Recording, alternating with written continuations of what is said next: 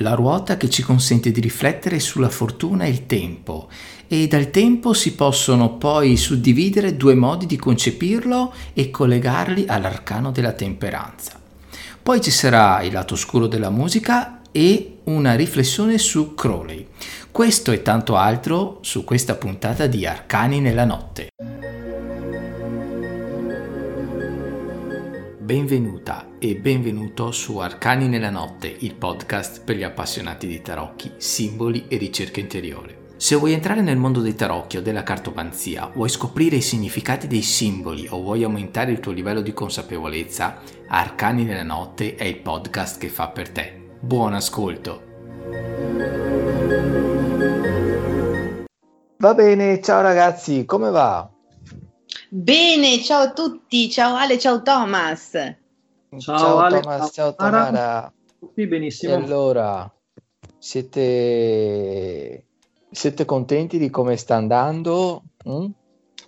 Tamara, hai visto su Aperitivo con i tarocchi? Ma insomma, stiamo, stiamo eh. spaccando, come dico io. eh sì, eh sì, eh sì. Bello. E eh beh, anche le ultime puntate di Arcani della Notte sono sempre più, secondo me, complete, approfondite e ovviamente vengono condivise sempre di più. Eh. Ci stiamo mettendo comunque tanta energia in questa cosa e si sa che l'energia segue il pensiero. Quindi... Ragazzi, mm. non vi sento più. Eh, abbiamo sentito un tutù, forse Thomas ci stavi chiamando. Cosa è successo? No, no, ero qui, no, a un certo momento non vi ho più sentito. È la connessione, la connessione. Eh, sì, problemi. Però Mercurio non c'entra perché se n'è andato. Quindi... no, non è, non è, più Mercurio, è l'operatore, te l'ho detto da mesi.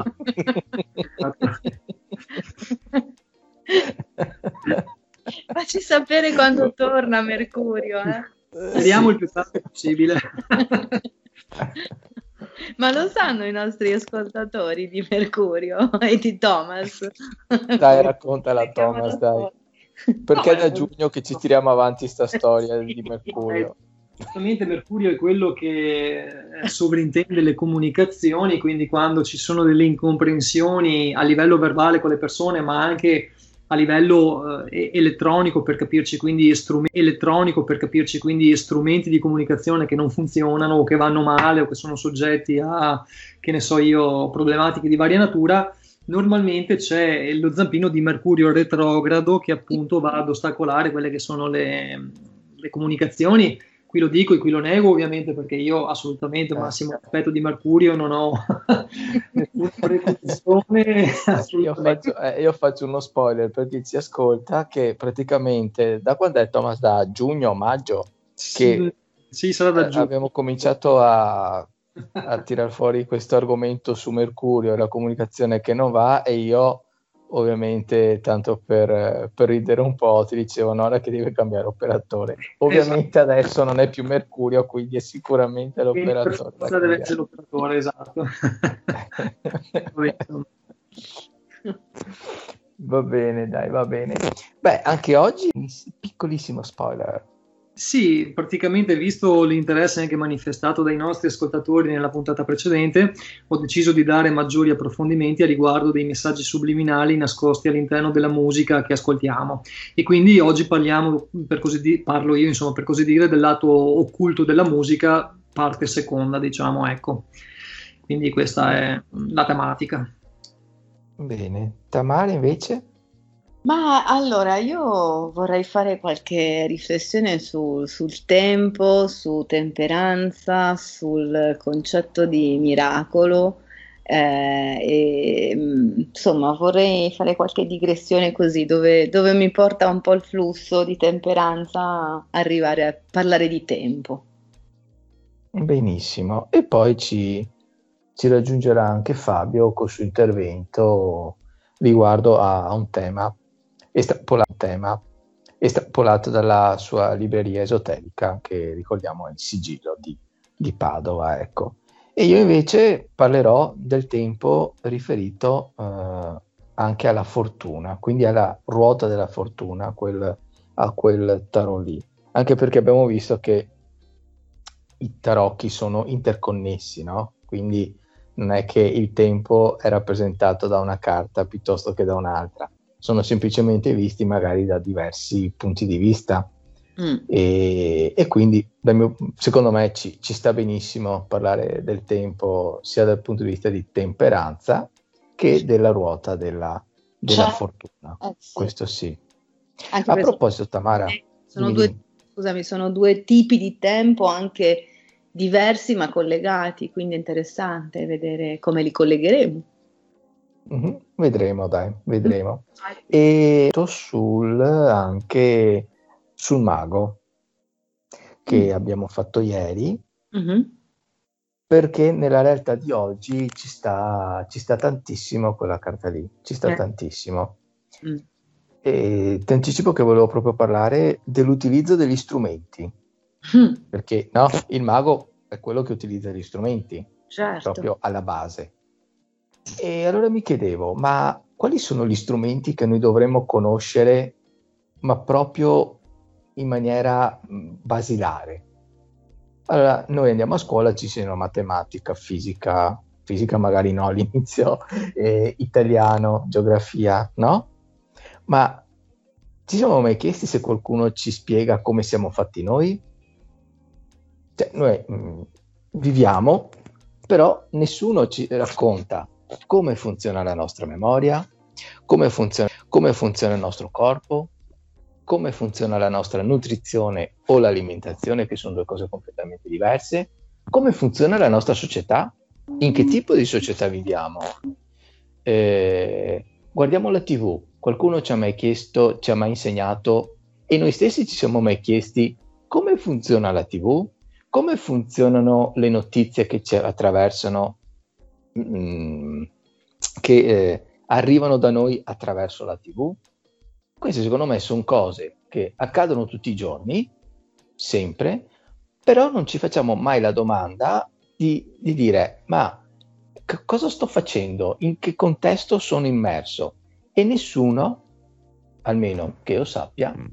ci ha mai spiegato queste cose proprio da quando siamo in questo mondo. Voi che dite?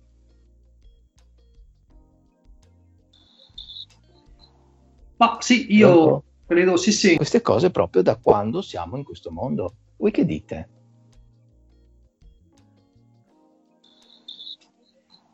Ma sì, io Pronto? credo sì, sì. Mi senti? Sì, sì. Sì.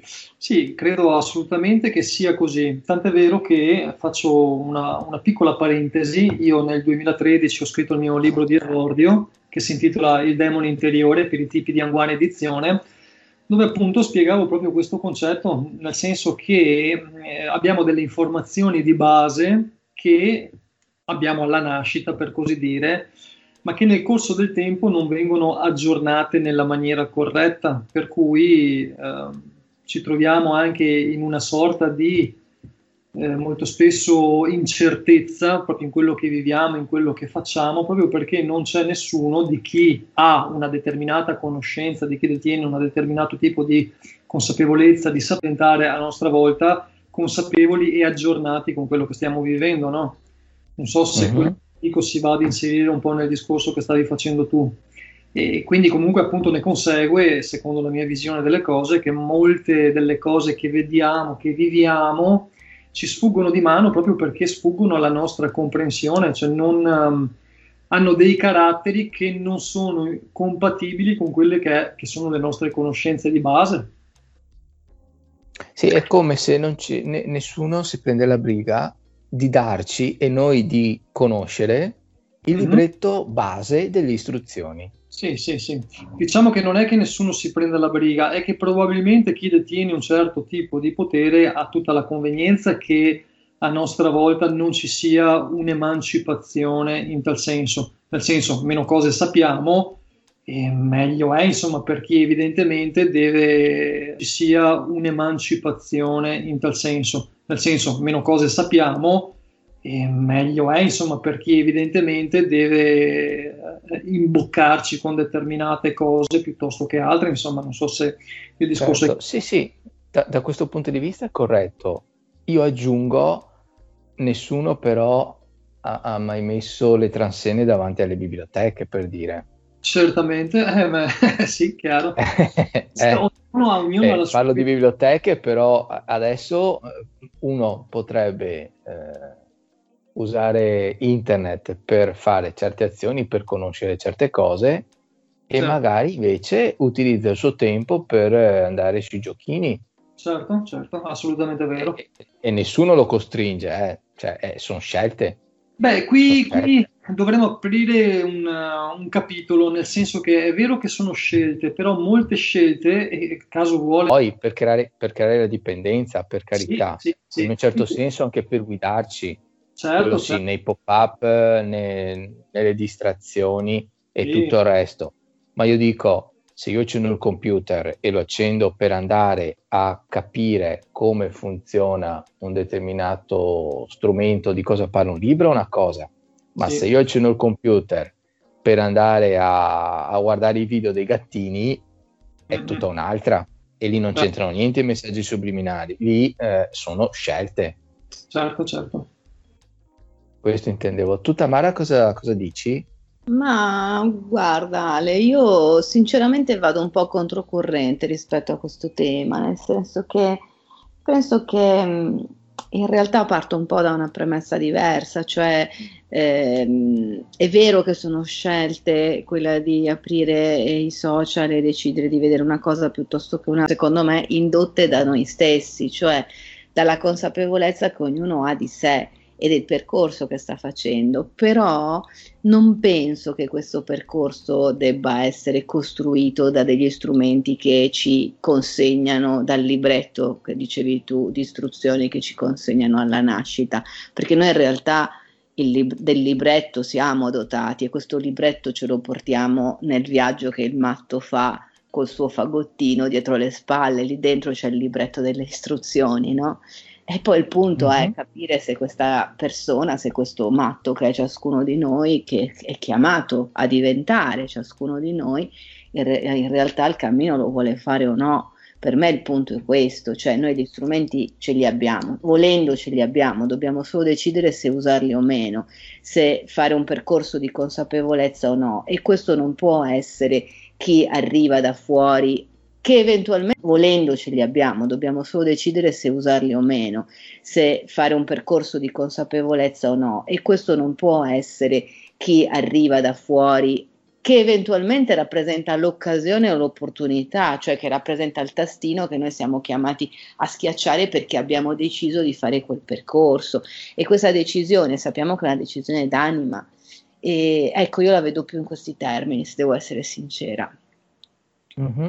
Sì, eh, è un po', dimmi se, se, per te è corretto oppure no, la differenza tra la scelta individuale e quella eh, rispetto al contesto. Ehm, creo un paradosso. Mm. Eh, la legge di attrazione, sì. che fino a poco tempo fa tutti ne parlavano, Ehm, tu puoi desiderare quello che vuoi, lo chiede l'universo, l'universo te lo E allora mi chiedo, eh, se, se, tu ti trovassi in un villaggio africano che a malapena hanno acqua, la legge di attrazione ti funziona? Eh, eh, parliamone. Cioè, eh, il fatto di avere in testa anche certe scelte, certi desideri, certi obiettivi. Dipende dal singolo individuo o anche dal contesto in cui vive l'individuo.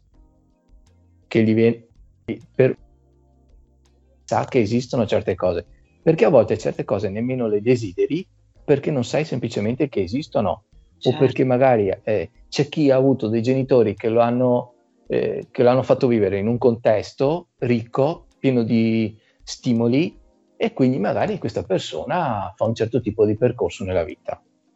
Se però nasci in un contesto povero, tra virgolette, povero, tra virgolette, culturale, povero, eh, magari vai a finire che eh, mangi cibo spazzatura, guardi eh, telenovele e finita lì. È, è, è, un bel dibattito, eh, perché So che non c'è un confine ben definito tra le due, perché magari c'è chi vive in un contesto pieno di stimoli e comunque mangia cibo spazzatura e guarda telenovele. E il confine è quello che Leibniz definiva il migliore dei mondi possibili, cioè dove ognuno di noi è chiamato a realizzare quello che al meglio può realizzare dato il contesto in cui si trova a vivere. E, e con la consapevolezza antropologica che in quello stato, in quel momento dello sviluppo della coscienza collettiva si sta mettendo in atto. Io la vedo in quello. Lì sono tantissime, ma sono sia quella individuale che sia quella del contesto. Certo, sì. Mm. Thomas, tu cosa pensi?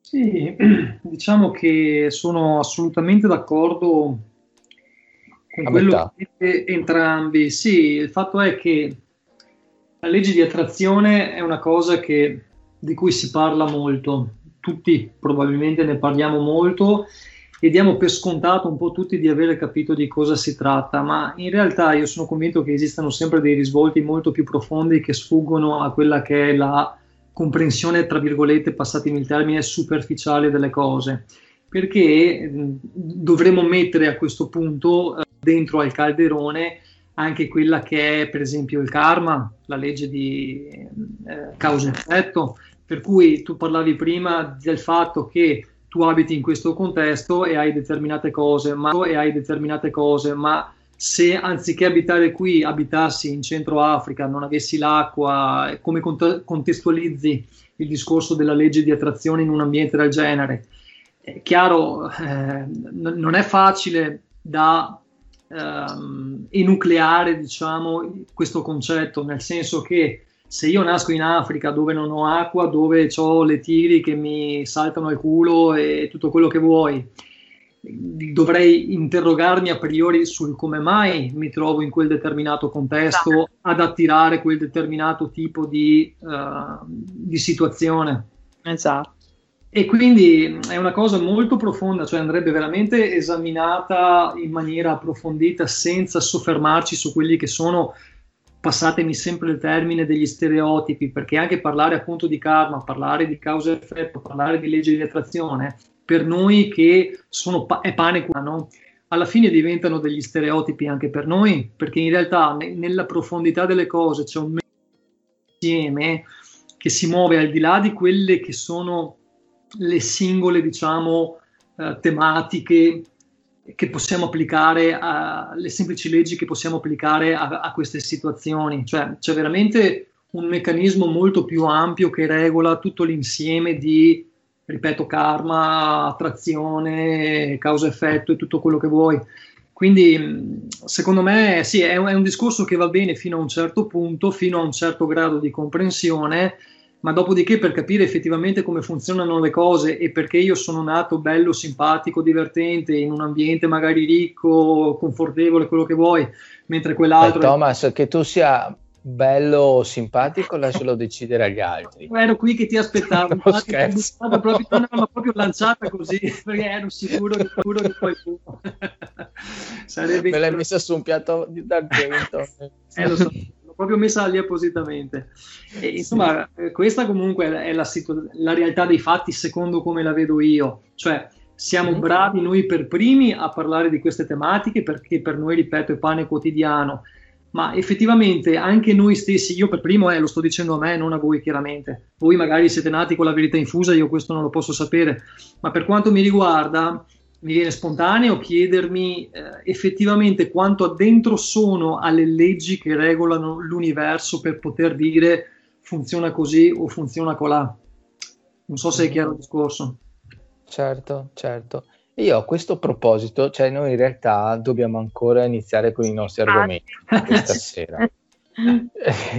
e, e, questo mh, mm, dovrebbe essere un indice di fare la scelta, cioè di ascoltare, invece di fare la scelta, cioè di ascoltare Arcani nella notte e poi seguire anche aperitivo con i tarocchi, invece di guardare i video con i gattini. Anche questa è una scelta, perlomeno non guardare solo video con i gattini, ma ogni tanto guardare e ascoltare aperitivo con i tarocchi e Arcani nella notte. E io sarei molto curioso di sapere cosa ne pensano le persone, cosa ne pensi tu che stai ascoltando questo podcast. Quindi farebbe molto piacere poi riuscire ad allargare no? I, i, vari i vari punti di vista e vedere anche cosa ne pensano eh, altre persone. Sarebbe molto, molto, molto interessante, anche perché arricchisce noi stessi. Sicuramente noi siamo in tre e abbiamo eh, eh, dei limiti mentali, ovviamente, come tutti, perché arriviamo fino a un certo punto, però se i nostri limiti si agganciano a quelli degli altri, riusciamo ad allargare il nostro territorio. Allora, cosa dite? Cominciamo con la versione ufficiale di Arcani della Notte? Che dite? Sì, però, ti dirò, è anche interessante questa cosa perché effettivamente noi oggi abbiamo portato degli argomenti di cui volevamo parlare, però siamo partiti con um, così una, una, curva molto più larga, parlando di cose che magari non c'entrano nulla con quello che volevamo dire oggi. È mm. interessante questo modo di porsi perché appunto arriviamo qui con degli obiettivi, ma contestualmente anche con la libertà di poter cambiare strada e dire no, adesso voglio di parlare di qualcosa di diverso perché gli stimoli che mi avete appena dato mi portano in una mm-hmm. direzione diversa. Quindi è bella anche l'interazione no, che si può creare mh, in un lavoro di dialogo alla fine, di, di, confronto come quello appunto di Arcani nella notte. Quindi certo. ecco. Poi certo, d'accordissimo. Passare agli argomenti ufficiali. Certo. Ecco. Poi certo, d'accordissimo. Passare agli argomenti ufficiali.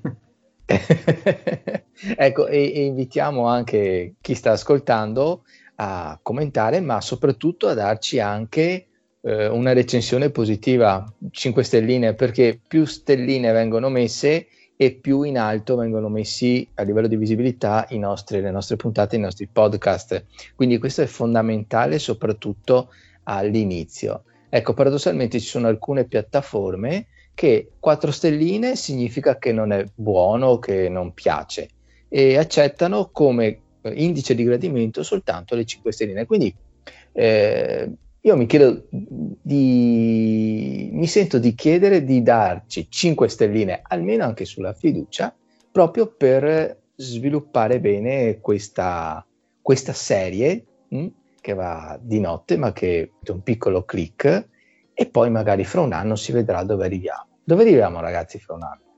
Eh, chi lo sa, non so neanche dove arrivo stasera.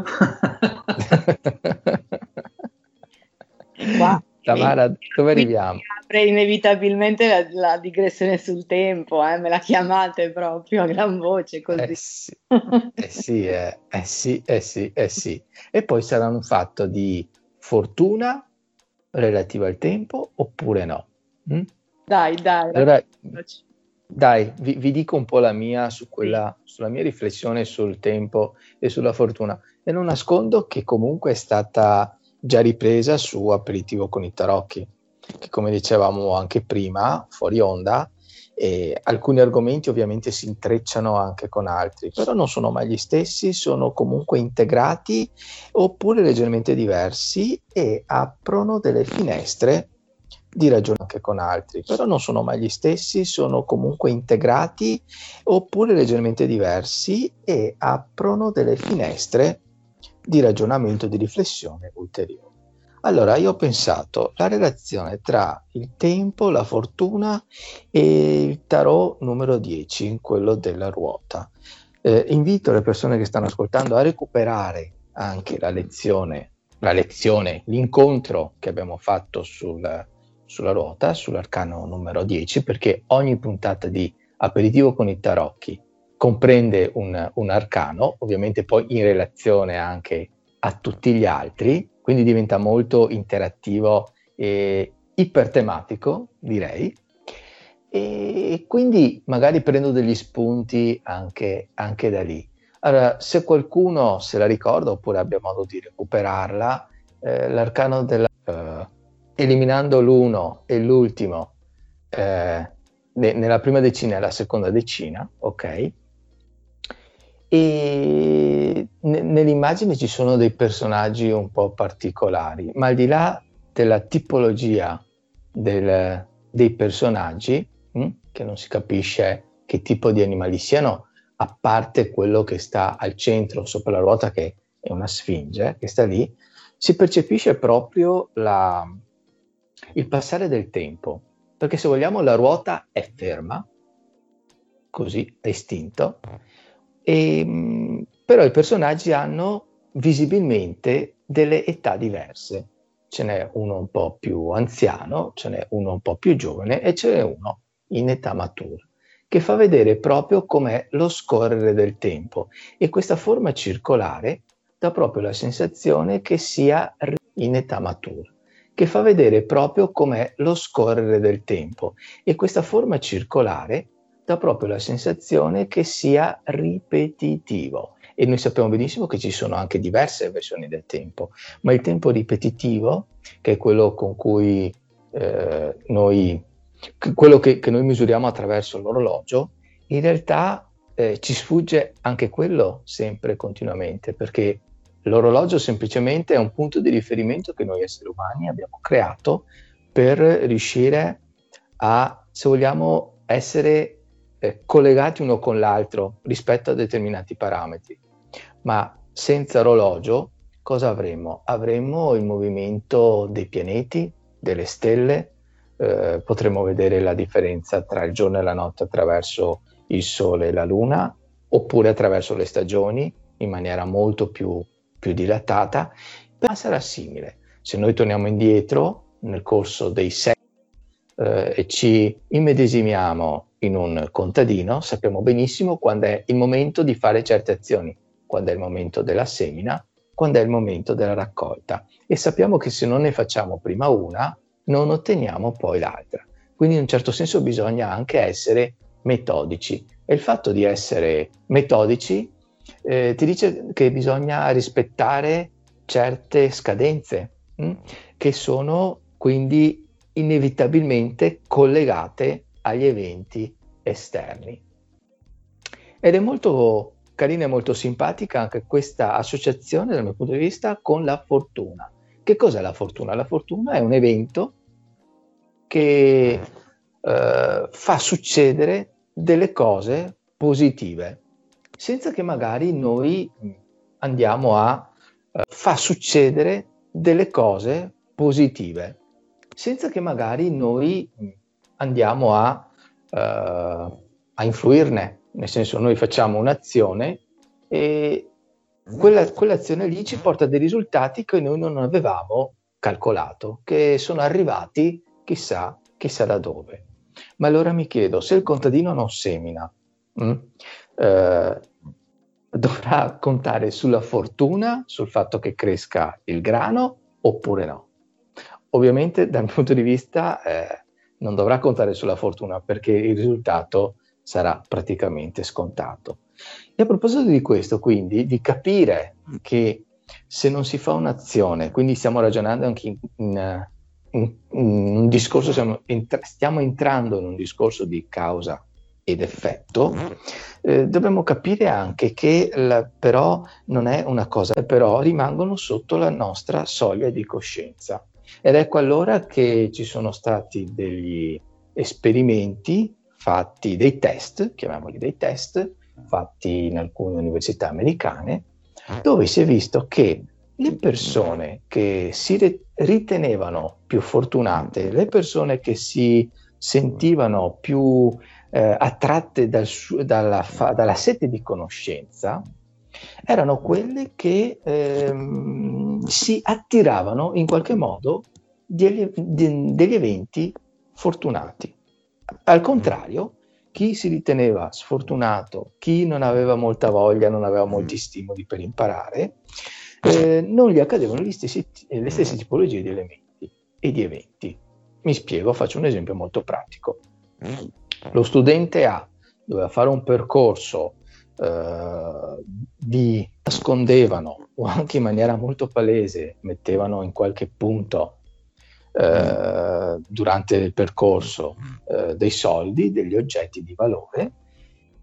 E a seconda che lo attraversasse lo studente A, che eh, diciamo che quello che mh, mm, era quello più affamato di eh, conoscenza, era quello più eh, curioso, era quello più attivo, mh, mm, riusciva a trovare questi oggetti. Al contrario, quello che non si sentiva particolarmente stimolato, quello che si sentiva sfortunato, non riusciva a trovarli, ma più che non riusciva a trovarli, non riusciva proprio a vederli.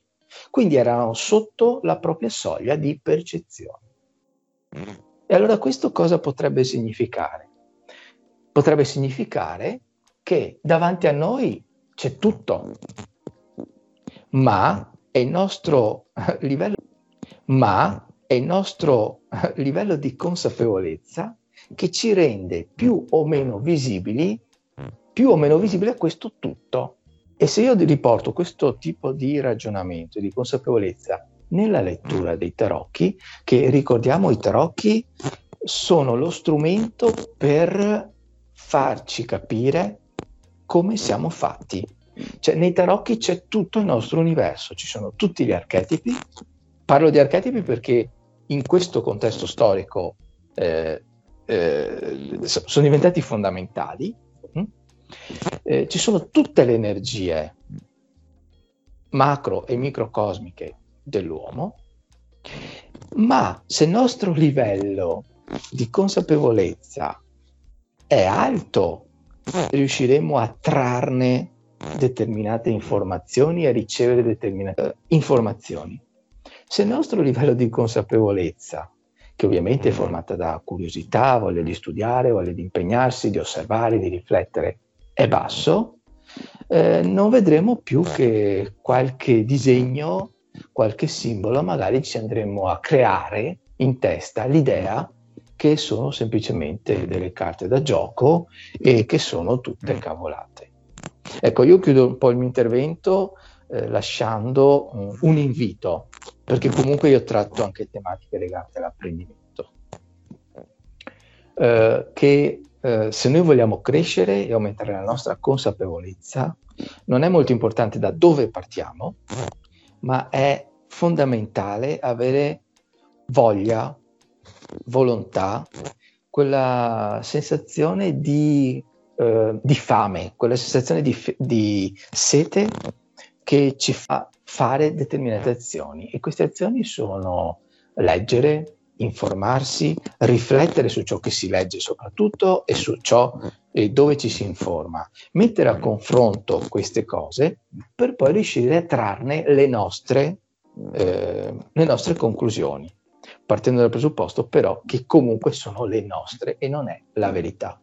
E ragionando così, facendo delle riflessioni, stando semplicemente in silenzio, quindi senza essere sempre continuamente bombardati da altre informazioni che vado semplicemente a occupare più memoria. Facciamo un esempio, un'analogia col, col computer. Sappiamo che se occupiamo troppa memoria il computer si blocca, noi idem, mh? Mm?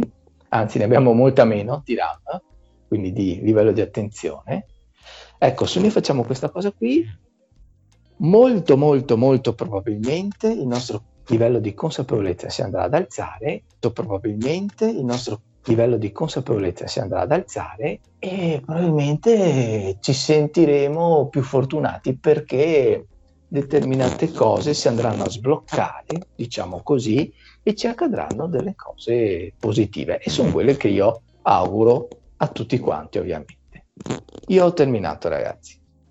E, beh, allora che dire, innanzitutto come, come al solito, mh, mm, proprio forse anche per quello che diceva prima Thomas, che insomma è bello anche seguire il flusso di questi incontri al di là delle aspettative che ci siamo costruiti, programmati e creati, eh, mi sento in profonda sintonia con quello che, che hai detto, al punto che mi viene proprio voglia di eh, agganciarmi a, a, questo perché questa una riflessione sul tempo della, eh, dei, dei, dei, miracoli, no? delle, delle, delle, sorprese, mettiamolo così, e sulla eh, incapacità a volte di accorgerci di, che questo tempo è lì a nostra disposizione e quindi il tempo della fortuna.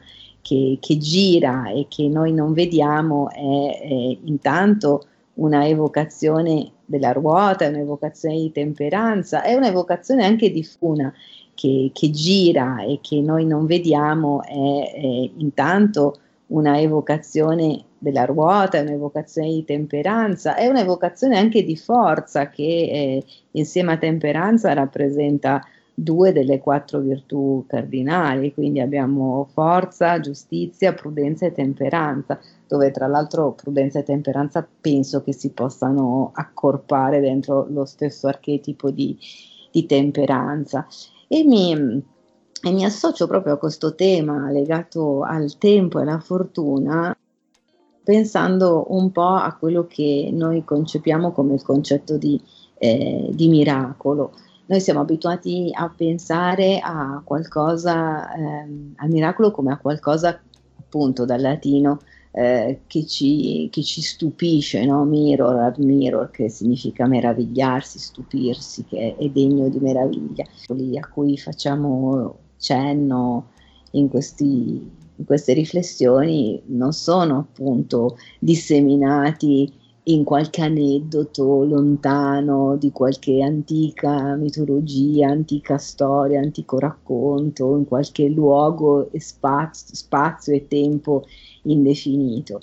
Ehm, oppure poeticamente li possiamo immaginare, sapete, no? quando si dice che il 10 agosto ti puoi mettere a contemplare un cielo stellato e se cade una stella cadente puoi esprimere il tuo desiderio e far realizzare il tuo miracolo.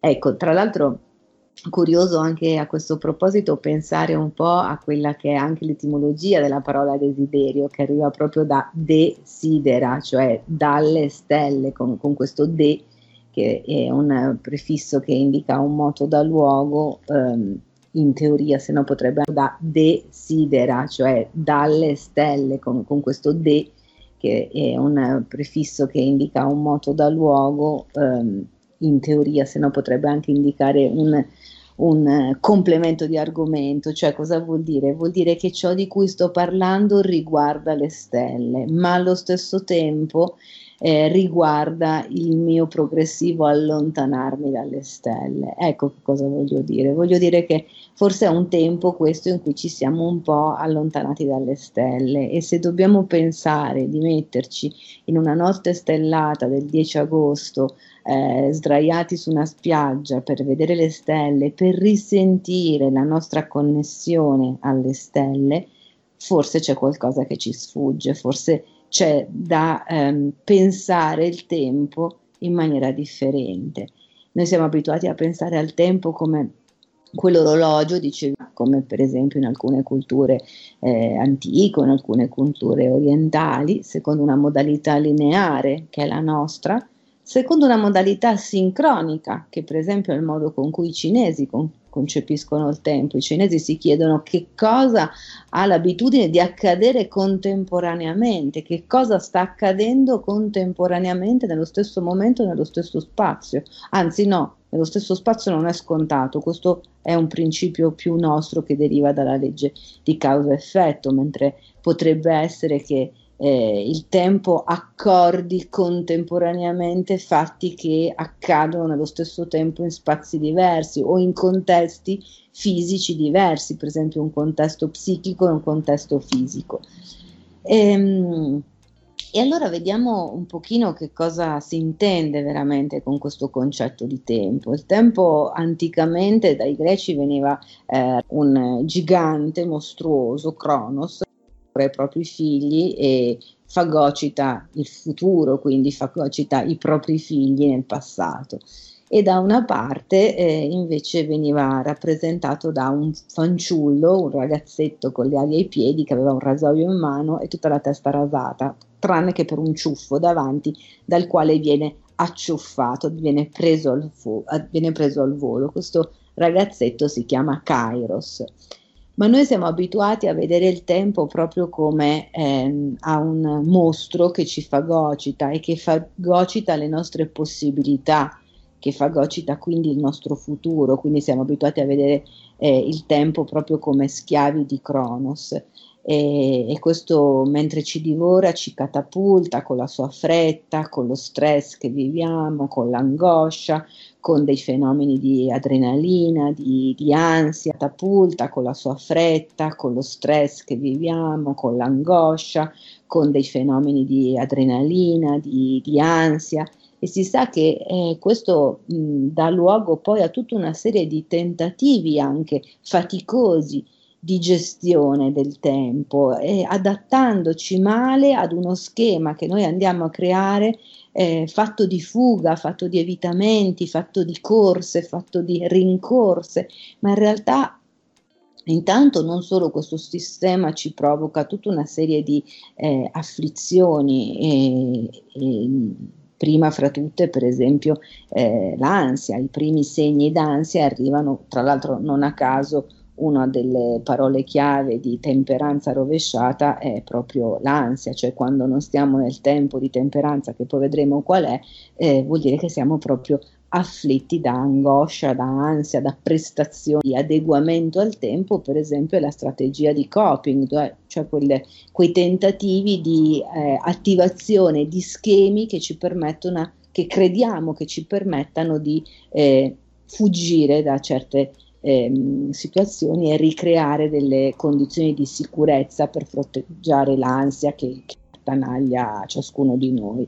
Però in realtà eh, quello che non abbiamo capito è che questo eh, fuggire da una parte e, ehm, e rincorrere eh, dall'altra in realtà è una profonda fuga da se stessi, è una profonda fuga dal centro eh, espansivo che ciascuno di noi ha e che in realtà poi chiama una sua realizzazione. Ognuno di noi è chiamato a realizzare il motivo per cui è qui, il motivo per cui ehm, ehm, la sua ragione di vivere, che non è la ragione di vivere eh, filosofica, come dire, il senso della vita, ma no, è il motivo per cui ciascuno di noi alla fine nel presente e nella eh, declinazione del tempo ha ehm, pensato e voluto ardentemente incarnarsi in questo corpo, in questo luogo, in questo spazio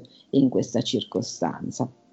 E allora questo tiranno, questo tempo che non si ha, che si spreca, che si perde, che si ruba, non è certo il tempo che i tarocchi ci insegnano. I, i tarocchi ci parlano appunto di temperanza. Temperanza è un angelo, è un angelo che eh, mm, scende dal cielo, che ha due brocche in mano che contengono un'energia, un flusso che scorre ed è quindi il tempo propizio, il momento opportuno, è un battito d'ali, è un battito d'ali ed è un battito d'ali d'assoluto. Quando si entra in questo tempo, si entra, come dicono le brocche, proprio nel flusso della vita e si impara ad arrendersi alla vita, quindi non si rincorre più la vita, non ci si stressa più, non si teme più d'angoscia o non si batte più di ansia per la vita, al, contra- al, con- mm, al contrario ci si arrende ad essa, se ne osserva, come dicevi tu Ale prima, il ritmo,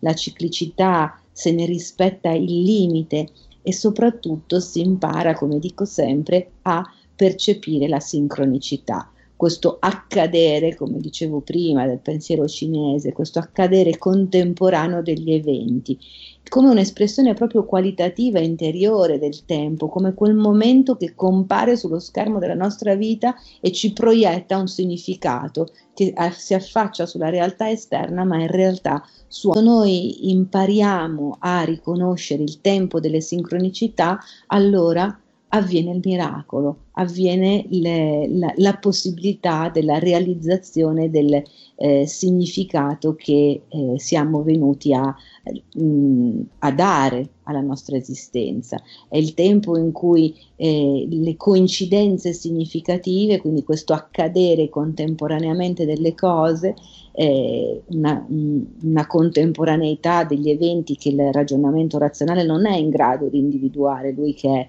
sottoposto alla legge di causa e effetto, ma che eh, il ragionamento analogico, la sensibilità analogica è in grado di riconoscere nel momento in cui invece associa dei dati psichici, archetipici interiori a dei fatti esterni. Ecco, nel momento in cui accade questo, accade il tempo della sincronicità, accade il tempo in cui, come dicevamo prima, accade questo, accade il tempo della sincronicità, accade il tempo in cui, come dicevamo prima, eh, ehm, in realtà attiviamo il percorso di eh, attrazione. Siamo dentro quello che per esempio un pensatore che tutti conosciamo, contemporaneo di Deepak Chopra, chiama il tempo del sincrodestino, il momento in cui eh, le coincidenze significative ci arrivano a, a, parlare di un messaggio che noi siamo pronti a realizzare, siamo pronti a realizzare il nostro destino.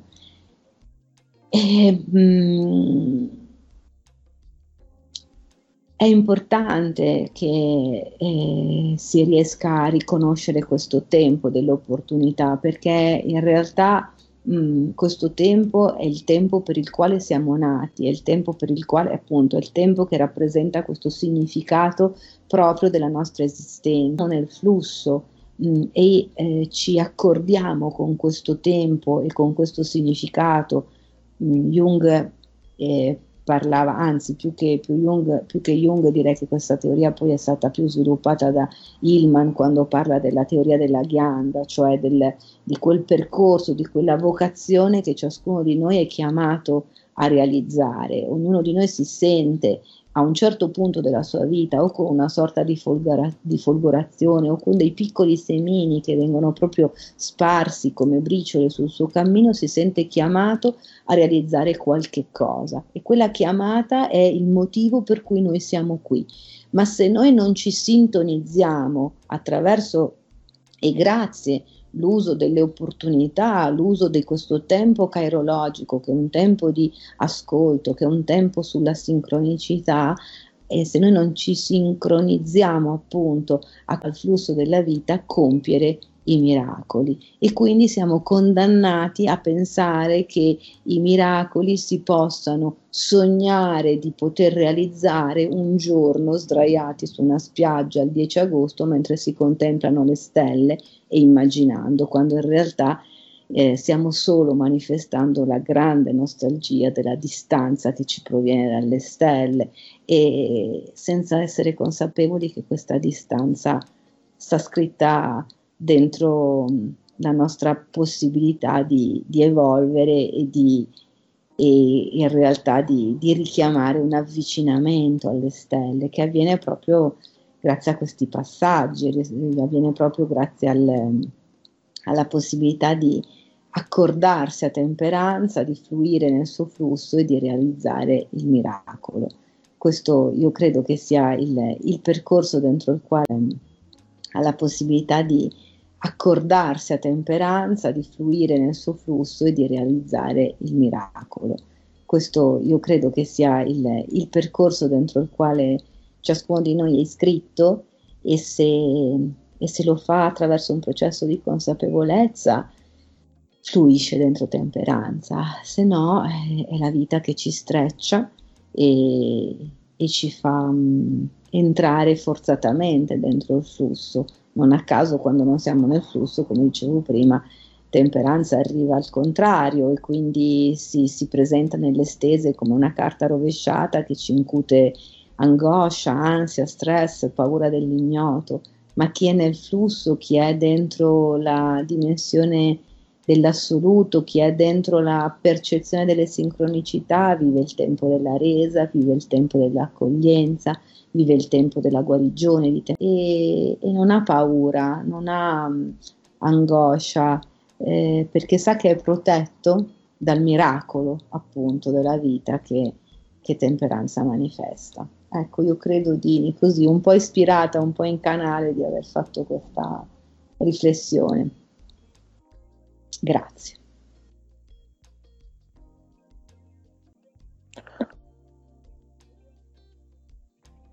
Ottimo Tamara, bellissimo, bellissimo e, e fa riflettere anche mentre, mentre stavi, stavi, raccontando e mi viene in mente anche il fatto di guardare le stelle, è un desiderio eh, ancestrale di collegarci con i nostri antenati. Molte volte quando muore qualcuno dicono, eh, su quella stella lì, quella stella è tuo nonno, eh, e non a caso gli antenati, eh, la, la, parola antenati si avvicina molto alla parola antennati, che hanno le antenne. E quindi probabilmente siamo... Eh, esatto, sì, e quindi ci sono dei collegamenti che che purtroppo stiamo perdendo sempre più, ma che comunque ci sono e sicuramente una volta c'erano, erano molto più evidenti. Diciamo che eh, beh, non so dove vivete voi, ma dove vivo io è abbastanza impossibile vedere il cielo, quindi noi abbiamo proprio perso l'abitudine di guardare. Io, io lo guardo, ma, ma, non lo vedo, cioè io lo vedo, ma non lo guardo. E, ehm, e quando mi trovo in un posto, appunto, penso alle mie estati in Sicilia, eh, così appunto questo aneddoto del 10 agosto è, è anche molto eh, autobiografico, e dove mi metto lì a guardare, a cercare le stelle cadenti, e inconsapevole così e desiderosa di vedere il miracolo che ti accade nella vita, quando in realtà non siamo eh, consapevoli del fatto che le stelle cadenti ci sarebbero sempre, soltanto che non le vediamo perché c'è la luce del sole che ce lo impedisce o perché non ci sono le condizioni atmosferiche per permettercelo. E così è la stessa cosa con la, con la sincronicità e con eh, Cronos che fagocita e mangia i propri figli e mangia il, proprio, il nostro futuro, non potremo mai ehm, vedere le opportunità costanti, le, le, stelle cadenti che continuano a cadere per noi dal cielo delle opportunità. E invece così se ci sintonizziamo su questo cielo possiamo renderci conto che la pioggia di stelle cadenti è continua, è filante. Eh, questa è la grande differenza e questa è la grande trasformazione, no? Mm-hmm. Eh sì. Thomas, tu cosa, cosa ne pensi? Sì, sono, sono, molto d'accordo con voi su, su, questa concettualizzazione del tempo molto particolare. E sì, è difficile per la verità aggiungere anche qualcosa di più di quello che avete detto voi perché insomma è, è un argomento molto, molto ampio dovremmo, sul quale dovremmo meditare. Insomma, è, è un argomento molto, molto ampio dovremmo, sul quale dovremmo meditare tutti molto di più in funzione proprio anche di quello che viviamo, di quello che facciamo, di come impieghiamo e sprechiamo il nostro Cronos, no? E mm. quindi sì, è un argomento molto, Fa male. molto particolare. Eh? Fa male, vero Thomas? Quando... Sì, sì. Eh sì, sì a me fa male. Eh, fa male perché ti senti anche in colpa verso te stesso, perché ti fai fagocitare da, da Cronos, perché, perché, pensi alla fine che, che Cronos comandi, no? in realtà non è così, non deve essere così e, e, soprattutto ci accorgiamo che quando stiamo dentro Cronos stiamo angosciati, impauriti, spaventati, non, non, non, non protetti. Sì, sì. Molto noi passiamo dentro alla mente, quindi agli, agli inganni della mente che per sua definizione stessa mente, quindi racconta bugie, e nel momento in cui noi subordiniamo appunto nostro, la nostra presenza, il nostro essere effettivamente vivi ed essere qui in questo momento, nel presente, nel qui ed ora, lo subordiniamo appunto agli inganni della mente e di Cronos, evidentemente perdiamo la capacità di essere effettivamente protagonisti della nostra vita e diventiamo comparse all'interno della nostra vita. Esattamente. Bene.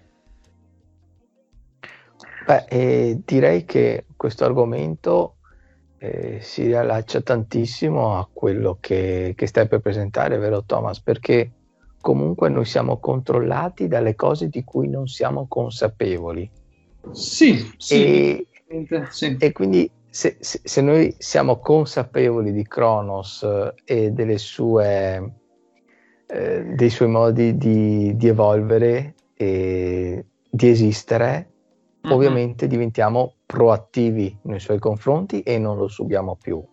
Certo. E se parliamo di controllo, possiamo anche avvicinarci al tuo argomento, sì. al, al tuo argomento della serata.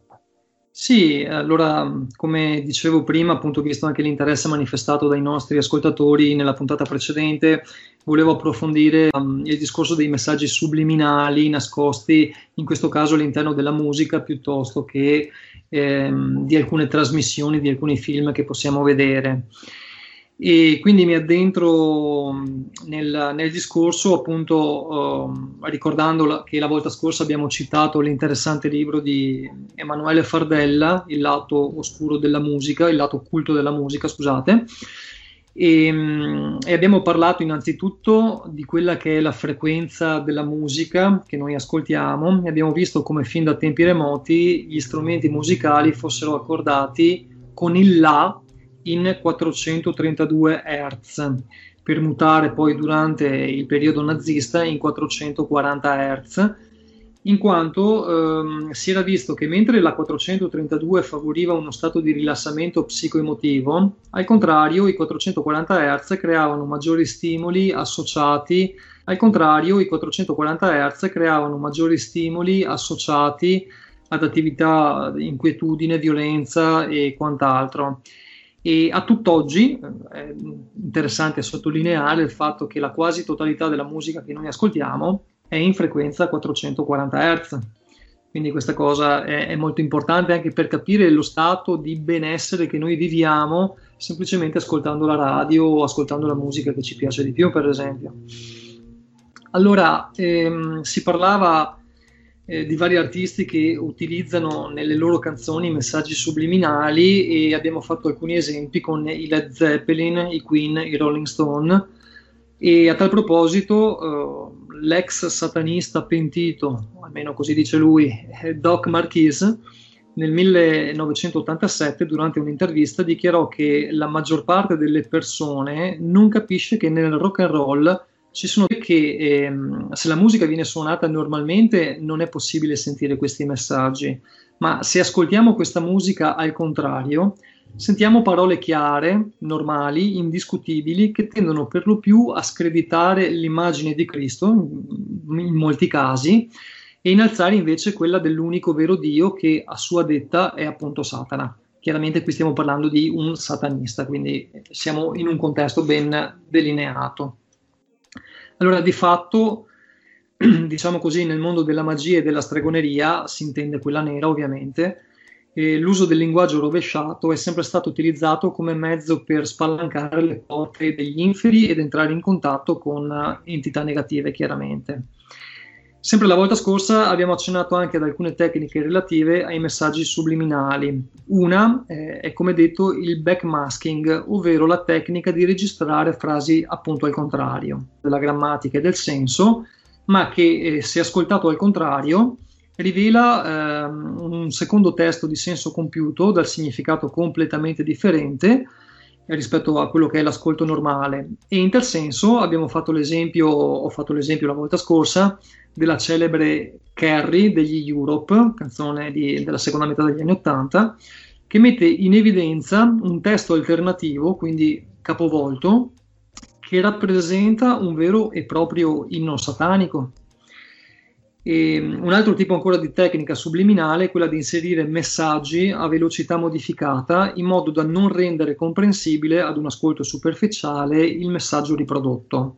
Per esempio, tanto per, essere, per entrare nel concreto, eh, nel brano You Are Not the One dei Blue Oyster Cult, eh, dobbiamo rallentare di almeno ben otto volte la velocità della canzone. Nel brano You Are Not the One dei Blue Oyster Cult, eh, dobbiamo rallentare di almeno ben otto volte la velocità della canzone per poter percepire distintamente la frase I'm tired of speaking to Benjabel, furthermore, our Father, who are in heaven Satan. Ovvero, sono stanco di parlare con Benjabel, per di più, puntini, puntini, puntini, vabbè, Padre nostro che sei nei cieli, Satana. Cioè all'interno c'è proprio una, una evocazione satanica che si può distinguere chiaramente se noi andiamo a rallentare la canzone di otto volte rispetto al tempo normale. Quindi stiamo parlando di cose concrete, reali, non di uh, deliri miei personali. Cioè, possiamo proprio verificare personalmente queste cose prendendo determinati brani e appunto andandoli a mh, mm, scomporre, per così dire. Un'altra tecnica ancora, eh, per esempio, è quella di coprire il messaggio con suoni gravità al di sotto di uno strumento prevalente e l'orecchio non lo coglie, ma il cervello probabilmente sì. Abbiamo ancora un esempio favorito, per esempio, dai Black Oaks Arkansas, un gruppo americano che durante un concerto tentarono di realizzare un messaggio subliminale live nella canzone When the Electricity Come to Arkansas. Ovviamente queste cose di cui vi sto parlando sono cose dichiarate, quindi sempre per non uh, portarvi a pensare che mi stia inventando delle cose, ci sono proprio delle dichiarazioni che palesano questo tipo di, di attività.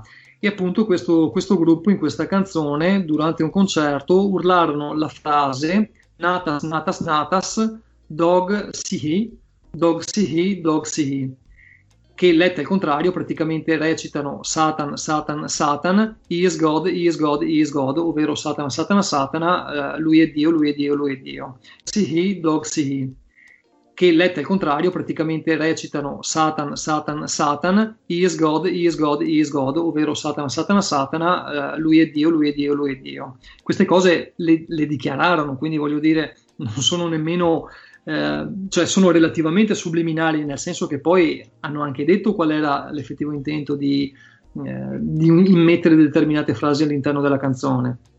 E, ehm, diciamo ancora che eh, la tecnica di rovesciamento delle frasi all'interno delle canzoni deve comunque essere realizzata con apparecchiature elettroniche sofisticate, in quanto non si tratta di leggere le parole al contrario, ma di rovesciare parole e frasi attraverso un procedimento elettronico partendo dalla traccia audio. In questa maniera le parole rovesciate, o meglio invertite, eh, acquistano una sonorità e un senso diverso.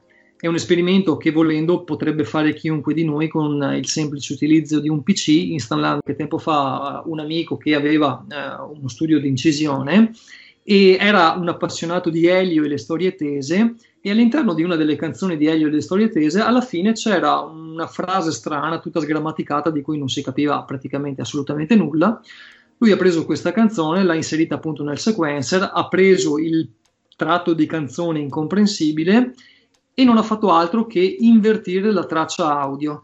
Invertendo la traccia audio veniva fuori eh, Elio, appunto, che diceva bravo, sei riuscito a scoprire l'arcano, hai capito eh, cosa stavo facendo e complimenti, praticamente gli fai complimenti a quello che ha capito che aveva inserito la frase rovesciata e che per capire cosa doveva dire la doveva capovolgere. Quindi un tentativo molto palese anche questo di messaggio subliminale che probabilmente nell'intento in quel caso di Elio le storie tese era proprio quello di mettere in occhio alla gente il fatto che attraverso determinate farci arrivare dei messaggi che magari razionalmente non cogliamo, ma nel subconscio invece eh, depositano dei messaggi ben chiari, concreti, insomma. Ora, diciamo che addentrarci negli studi neurologici e psicologici che mettono in evidenza le funzioni degli emisferi deputati al riconoscimento del linguaggio corretto o rovesciato, in questo caso ci porterebbe in un campo troppo vasto da poter essere discusso in questa sede, anche perché in tal senso sarebbe opportuno l'intervento di professionisti nel campo della ne- neuropsichiatria. Quindi facciamo un passo in avanti andando a vedere come si sostenga che l'uso di parole rovesciate all'interno di canzoni rock possano raggiungere il cervello appunto delle persone.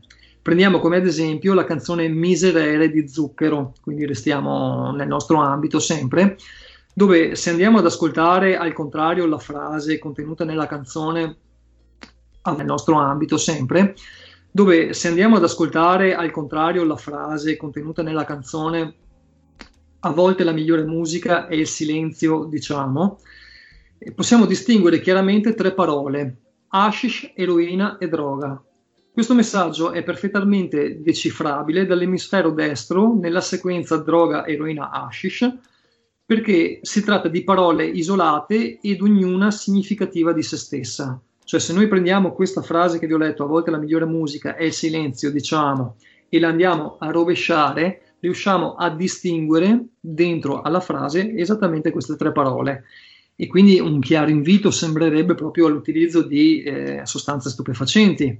Chiaramente noi diamo sempre per buono che tutto sia casuale, quindi che da parte di Zucchero o di chi ha scritto la canzone per lui o di chi l'ha preconfezionata, insomma, non ci fosse nessun intento del genere. Però di fatto il sostanza non fa altro che confermare altri tipi di, ehm, di riscontri che abbiamo.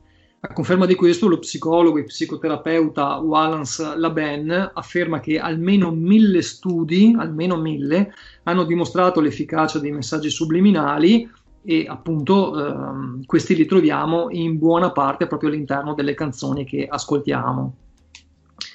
Andiamo avanti dicendo che la sacerdotessa satanista Maxine Dietrich afferma che la musica è sempre stata ehm, una grande amica per l'umanità la musica è un abbassatore di tensione in quanto rilassa l'emisfero sinistro del cervello, cioè quello logico, in modo che l'emisfero destro, cioè quello emotivo, possa manifestarsi in nuove idee e soluzioni, nello stesso modo in cui poi aiuta anche la meditazione. E ancora la Dietrich aggiunge che Satana può parlarci attraverso la musica. La musica fa diventare ogni attività, può parlarci attraverso la musica. La musica fa diventare ogni attività piacevole, il lavoro diventa più facile, un battito accelerato può mettere in moto le persone, un battito lieve può calmare l'umore e il rapporto sessuale con la musica può essere più gratificante.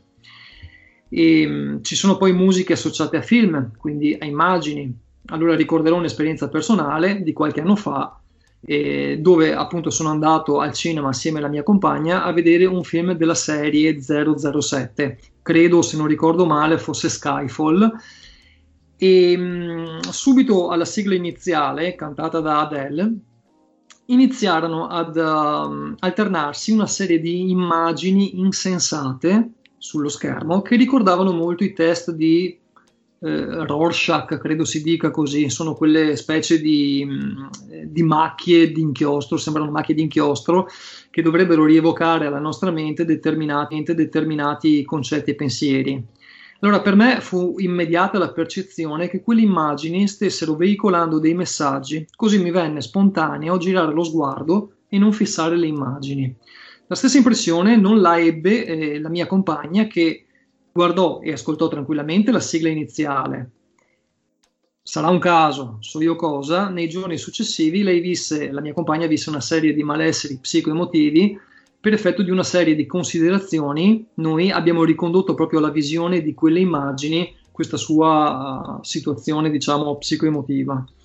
E potrebbe anche non essere, però effettivamente, ripeto, io appena ho iniziato a vedere le immagini associate a quel tipo di musica, ho, ho avvertito subito un senso di inquietudine per cui ho deciso di guardare altrove. Lei questa cosa non l'ha avvertita, però nei giorni successivi è stata male, quindi potrebbe essere un dato, insomma, da considerare. E, tu- e tutto questo è per dire che a volte eh, noi siamo convinti di avere tutto sotto controllo, lo dicevamo no, anche prima con, con Cronos, eh, con, um, con uh, l'essere qui ed ora, con l'essere presenti a noi stessi. No? Siamo convinti di avere tutto sotto controllo e di essere sicuri, sicuri di quello che stiamo vivendo, vedendo e ascoltando. In realtà non ci rendiamo conto che spesso e volentieri i film che vengono proiettati o la musica che ascoltiamo non sono così come ci vengono proposti, ma nascondono dietro ad uno specchio eh, dove noi praticamente possiamo vedere solo l'esteriore non accorgendoci delle insidie che possono proprio rivelare queste musiche, questi film. Poco fa eh, parlavo della tecnica del linguaggio rovesciato detta backmasking, la quale ha dei risvolti e significati importanti anche nella magia nera e nella stregoneria. Ad utilizzare per primo questa tecnica fu Alistair, Alistair, non so bene come si dica, Crowley, dove eh, parla appunto, parlava appunto del linguaggio della musica rovesciata e dice che l'addetto impari a pensare e a scrivere al contrario e con entrambe le mani. Dice ancora che impari a camminare al contrario, che ascolti registrazioni al fonografo rovesciate, che impari a parlare al contrario in modo da poter dire io sono lui come Yul Onos Oi e che impari a leggere all'indietro. Crowley fu soprannominato la Grande Bestia e fu il fondatore dell'abbazia di Telema, ovvero una villa isolata nei pressi di Cefalù in Sicilia, dove venivano consumati riti orgiastici con droghe e sesso di gruppo e qualcuno parla anche di sacrifici umani, spesso di bambini, i, i cui cadaveri venivano poi ritrovati nei boschi circostanti c'è un alone di mistero e di leggende intorno a queste cose qui, però sembra che le cronache dell'epoca riportino proprio queste, eh, queste circostanze qui, però sembra che le cronache dell'epoca riportino proprio queste, eh, queste circostanze, no? Egli, questo Crowley, fu anche eh, promotore diciamo, dell'omosessualità e della sodomia e scrisse un libro condannato dalla critica come il libro più schifoso che sia mai stato pubblicato. Stiamo parlando appunto uh, del periodo fascista per capirci, quindi fra gli anni 20 e gli anni 30-40. Scrisse ancora un programma, sempre Crowley, su come sedurre efficacemente i giovani per renderli ricettivi verso le influenze e le pratiche diaboliche, tramite musiche basate su ritmi forti e ripetitivi, l'utilizzo di droghe e la più totale libertà sessuale. Per quanto riguarda eh, musiche basate su ritmi forti e ripetitivi, l'associazione con la moderna techno penso venga assolutamente naturale, soprattutto se da ambienti di discoteca dove si consumano droghe e anche spesso sesso. Allora, che questo personaggio abbia esercitato un discreto ascendente nel mondo della musica rock lo sta chiaramente a testimoniare, per esempio, la sua presenza all'interno della copertina dell'album Sgt. Pepper dei Beatles, per esempio. Chi avrà in mente la copertina vedrà che è una specie di fotografia di gruppo, in realtà è un decoupage dove sono stati applicati vari personaggi all'interno di questa, di questa Simaxi foto di gruppo e in mezzo c'è anche questo Cronley.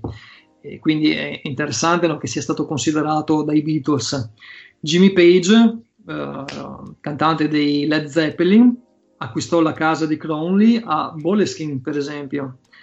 E sempre questo personaggio è stato menzionato nelle canzoni di Ozzy Osbourne e anche di David Bowie, dove nella canzone Quicksand parla della setta massonica Golden Dawn, fondata nel 1800. Nelle canzoni di Ozzy Osbourne e anche di David Bowie, dove nella canzone Quicksand parla della setta massonica Golden Dawn, fondata nel 1888. È un personaggio che viene tenuto in forte considerazione da artisti come Robbie Williams, Mick Jagger, Marilyn Manson, Iron Maiden e chi più ne ha più ne metta. E queste cose sono apertamente dichiarate, quindi non sono frutto di invenzioni mie. A questo punto eh, direi che mm, sì, abbiamo messo veramente tantissima carne al fuoco, quindi io mi fermerei qui, anche se ci sarebbero veramente ancora molte cose di cui parlare, come per esempio, tornando agli amici Mick Jagger, l'iniziazione sua e anche di Kate Richard alle scienze occulte e alla conoscenza di Satana, alla consacrazione a Satana, per il tramite di Kenneth Anger, che fu, guarda caso, un discepolo di appunto Cronley. Io mi fermerei qui. Avremo eh, questo discorso che vi ho fatto, appunto, serve proprio a farci capire come noi ehm, molto spesso viviamo di apparenze nella convinzione che le apparenze rappresentino tutto ciò su cui si fonda il nostro essere, ma in realtà ci sono delle cose ben più profonde, ben più nascoste, che condizionano uh, in maniera molto profonda la nostra vita. E quindi il discorso sì, si, si, apre veramente, sarebbe veramente molto più ampio, andrebbe veramente molto approfondito proprio per capire effettivamente quanto spesso noi siamo convinti di essere protagonisti della nostra vita, mentre invece siamo solo delle comparse pilotate da un copione che non scriviamo noi. È un discorso molto articolato, molto complesso che, ripeto, meriterebbe approfondimenti che magari faremo nelle prossime puntate. Con questo io ho chiuso il mio intervento. Spero di mh, aver suscitato in voi adesso che, ripeto, meriterebbe approfondimenti che magari faremo nelle prossime puntate. Con questo io ho chiuso il mio intervento. Spero di mh, aver suscitato in voi delle curiosità che magari appunto poi andremo a sviluppare e questo è quanto per me. Ecco. Eh sì, no, certo, sicuramente molto, molto interessante e, e questo non fa altro che eh, questo è uno stimolo a voler eh, aumentare la nostra consapevolezza, no? Eh, quello che dicevamo prima. E quindi più siamo consapevoli, più possiamo accorgerci o meno di quello che ci passa attraverso, che può essere in questo caso la, la musica certo. e, e, i suoi messaggi. E, questo sicuramente può essere utile. Possiamo anche difenderci, proteggerci e veramente essere consapevoli delle scelte che facciamo perché finché non siamo consapevoli di come funzionano determinate cose, le viviamo di riflesso, le subiamo, ma nel momento in cui diventa la vita, come, come procedere? Mm-hmm. Sì, una cosa che mi sono sempre chiesto... No, scusami, prego. Eh, No, una cosa che mi sono sempre chiesto è che eh, è da anni no, che si parla di 432 Hz e dell'introduzione dei 440, sì. ma eh, non ho mai sentito il motivo per cui si è mantenuto e si è diffuso i 440.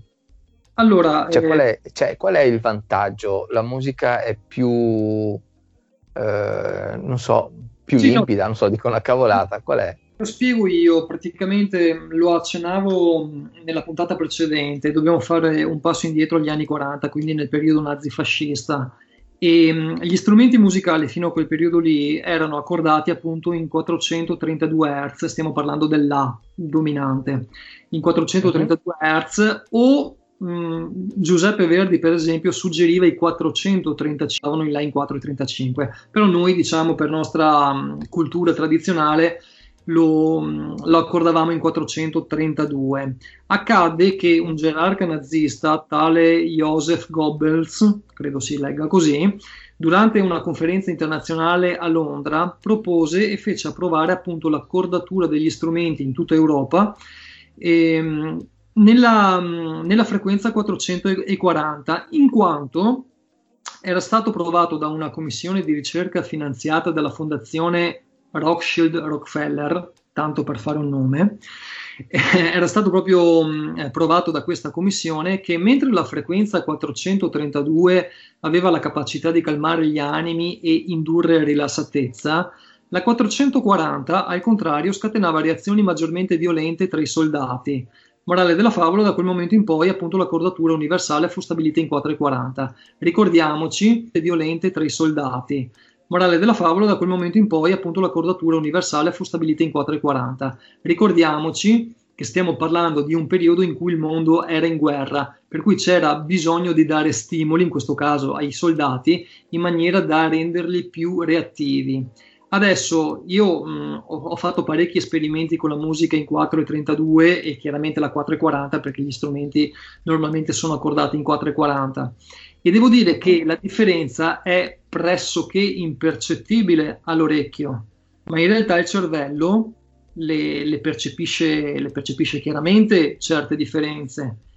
E il nocciolo della questione è tutto qui praticamente. Stiamo parlando ho detto fondazione Rothschild Rockefeller stiamo parlando quindi di massoneria di illuminati di personaggi che eh, dettano le regole insieme ad altre compagnie, chiamiamole, evidentemente da parte loro mh, l'idea di avvalorare eh, questo gerarca nazista nel mettere la, la cordatura a 440 serviva proprio per creare destabilizzazione. Se da un lato creiamo calma e armonia e equilibrio con la 432, dall'altro creiamo inquietudine e, destabilizzazione. E la regola è sempre la solita, divide et impera per dividere, chiaramente la cosa migliore da fare è quella di aizzare le persone le uno contro le altre e quindi di muovere gli animi, giusto?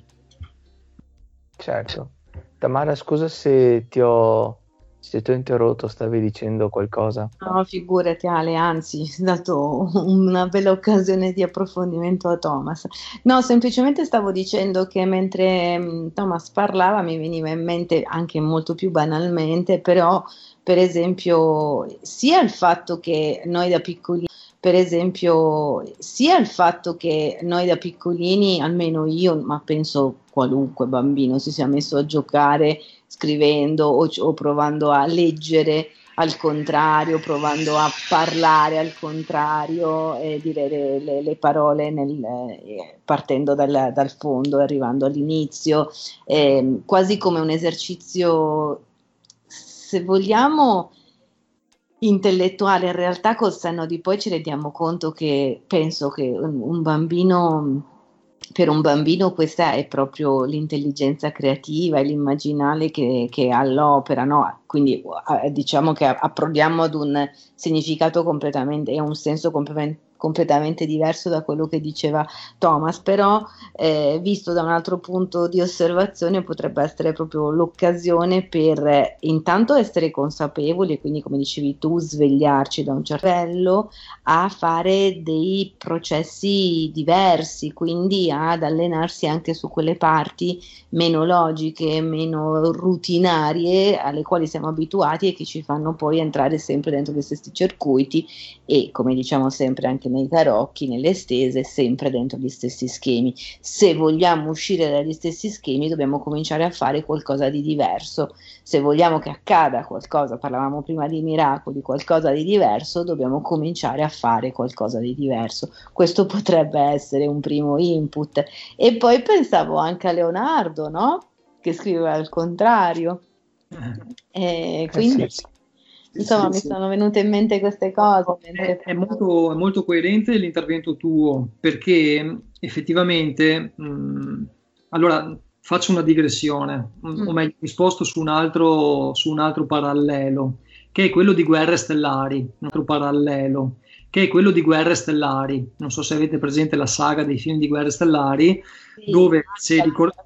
Eh, sì, dove se andiamo a ricordarci proprio i primi, eh, ricorderemo Dark Fenner, il personaggio col mascherone nero, che fa parte, che è uno Jedi, uno Jedi passato al lato oscuro della forza. Allora, esiste la forza ed esiste il lato oscuro della forza. Alla fin fine la forza è una, ma dipende noi che utilizzo ne facciamo.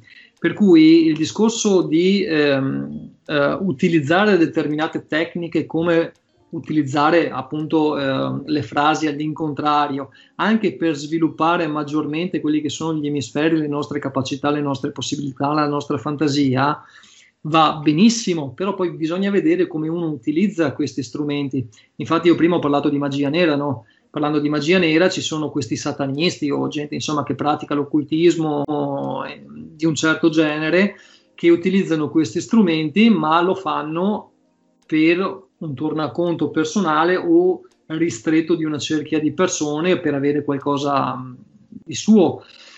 Faccio un parallelismo che può sembrare assurdo. Prendiamo eh, Madre Teresa di Calcutta e Adolf Hitler. Potremmo dire che entrambi avevano lo stesso potere, solo che uno quel potere l'ha messo a disposizione dell'umanità, l'altro lo stesso potere l'ha messo a, contro l'umanità. E quindi entrambe le persone, attingendo alla stessa forza, alla stessa forza creativa, alla stessa, chiamiamola anche così, fantasia, proprio stessa, allo stesso intelletto, hanno utilizzato la stessa energia, quindi la forza o il lato oscuro della forza, per fare cose completamente diverse, opposte.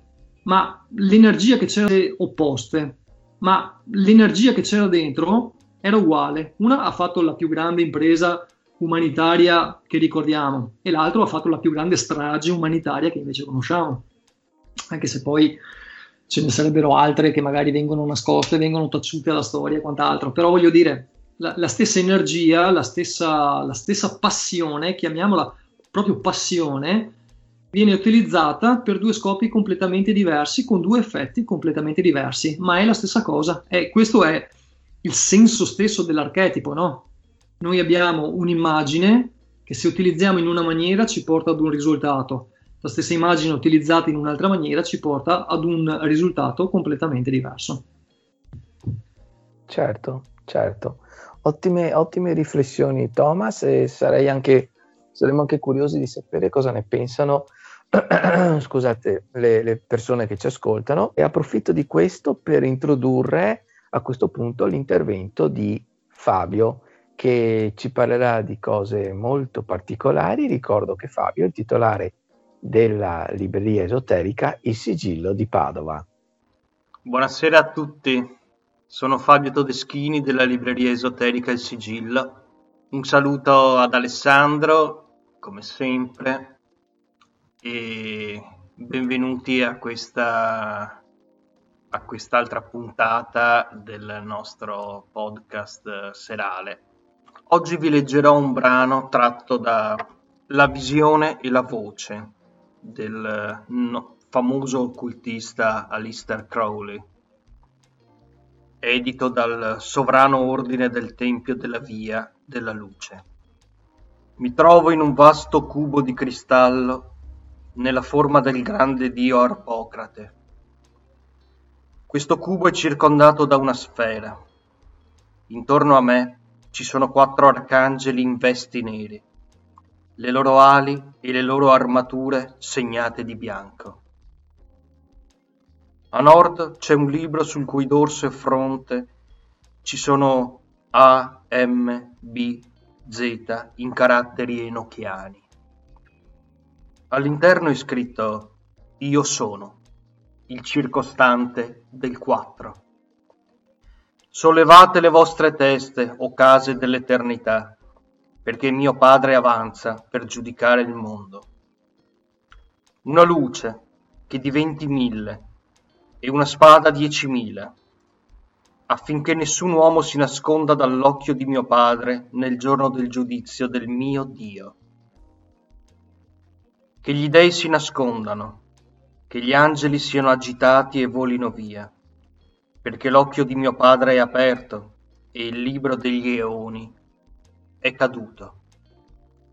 Sorgete, sorgete, sorgete, che la luce della vista del tempo sia estinta, che le tenebre ricoprano tutte le cose, perché mio padre avanza per cercare una sposa, per sostituire colei che è caduta e corrotta.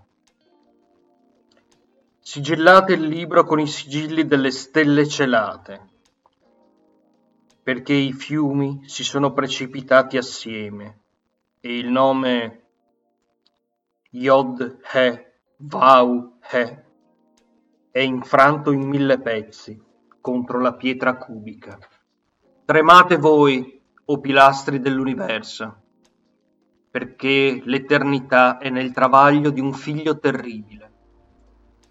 Essa genererà un universo di tenebra, dal quale balzerà fuori una scintilla che metterà in fuga suo padre.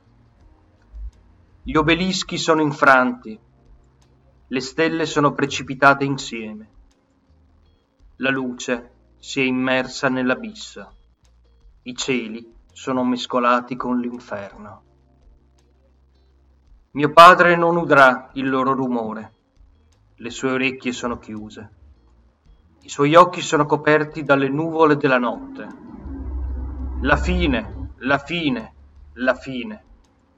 Perché l'occhio di Shiva egli ha aperto L'universo è nudo davanti a lui, perché il leone di Saturno tende il petto della morte. La visione e la voce di Alistair Crowley. Il libro dei 30 Hatir. Fa ciò che vuoi, sarà tutta la legge. Come le altre pubblicazioni del sovrano ordine del Tempio della Via e della Luce, la visione e la voce vi aspetta con i suoi misteri e le sue rivelazioni qui alla Libreria Esoterica Il Sigilla. Vi auguro una serena notte. A presto. Benissimo l'intervento anche di Fabio, molto interessante e io direi che a questo punto siamo arrivati ai saluti. La puntata eh, penso che offra moltissimi spunti di riflessione. Se qualcuno volesse approfondire e, o conoscere meglio i servizi che vengono offerti, eh, beh, meglio, meglio di voi chi può dirli? Da chi volete partire? Tamara, Thomas? Vai, vai pure Tamara. Ah, va bene. Tamara, allora, Tamara, spiega a chi sta ascoltando come può raggiungerti, cosa fai e ecco, dai tu pure i parametri. Grazie, grazie Ale. Allora, io beh, eh, mi occupo di consulenze eh, di formazione, di consulenze e coaching, quindi lo faccio sia attraverso dei percorsi dedicati, sia di gruppo che individuali e lo faccio attraverso l'uso delle carte del punto tamaravannucci.it sia dalle mie pagine social che sono Tamara Vannucci, coaching e consulenze tarologiche oppure il semplice profilo privato Tamara Vannucci. Sono dei percorsi individuali, si può sia richiedere una consulenza unica, ehm, sia eventualmente proprio un percorso che eh, attraversi un po' a, mh, grazie allo, alle riflessioni e allo sviluppo che arriva dalla da, dai percorsi sul, sugli archetipi e sugli arcani e arriva a risuonare proprio dentro di noi facendoci fare dei salti di consapevolezza. E questo è un percorso bello se si vuole intraprendere, ma è anche bello farlo eventualmente più semplicemente con una singola sessione quando si tratta di volere risposte alle domande, bello se si vuole intraprendere, ma è anche bello farlo eventualmente più semplicemente con una singola sessione quando si tratta di volere risposte alle domande, quando si tratta di voler sciogliere dei nodi, dei blocchi, che siano domande relazionali, affettivo, sentimentali, che siano questioni di lavoro, scelte da fare, percorsi da intraprendere e gli tarocchi mh, sono sempre degli strumenti meravigliosi a cui accedere che ci danno una grande consapevolezza per cui che li si usi un, in un modo come faccio io in un modo diverso con un altro mazzo come fa Thomas o con un altro spirito come, come fa Ale sono sempre comunque percorsi di grande consapevolezza e, e valgono tutti. Grazie a tutti e buona serata Grazie a te Tamara e vai Thomas. Sì, allora io sono un operatore olistico, TIN, e mh, oltre alla, alla, divulgazione appunto del mazzo faccio anche letture tarologiche, quindi consulenze per chi avesse bisogno.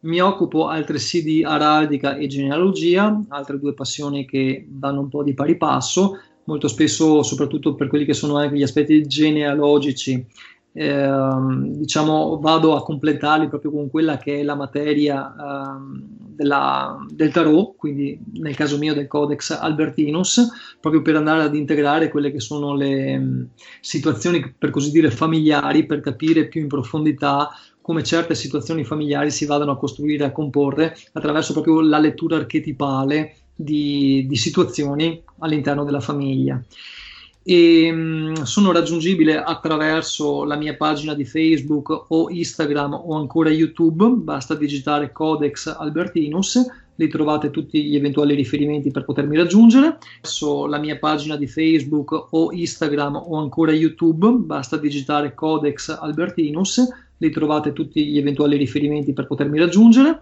c'è anche un uh, numero di telefono WhatsApp a quale potete mandarmi eventualmente messaggi, che è il 371 18 10 365 e sono assolutamente a disposizione per qualunque eventualità e questo è quanto. Grazie Ale e grazie Tamara. Grazie a te Thomas. Beh, eh, chiudo io allora eh, dicendo che chi volesse contattarmi mi trova sul blog coachdeitarocchi.it, da cui l'omonima pagina Facebook, Instagram, piuttosto che il canale YouTube. E oltre a, alle classiche, tra virgolette, eh, letture o spiegare, insegnare come leggere i tarocchi, ho inserito un servizio di coaching, di counseling, piuttosto che Reiki o altro e, e ha, voluto poi iniziare questo tipo di percorso a livello lavorativo, che può essere eh, tempo libero, part time piuttosto che full time. Qual è la difficoltà che ha trovato fin da subito a fine corso? Cioè, il corso finisce magari la domenica sera, il lunedì mattina qual è la difficoltà? Esatto, trovare clienti.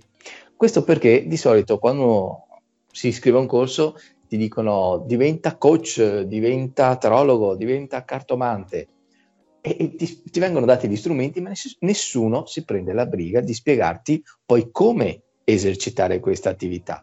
E la base fondamentale è avere clienti. Proprio per questo ho creato Cartomante Digitale.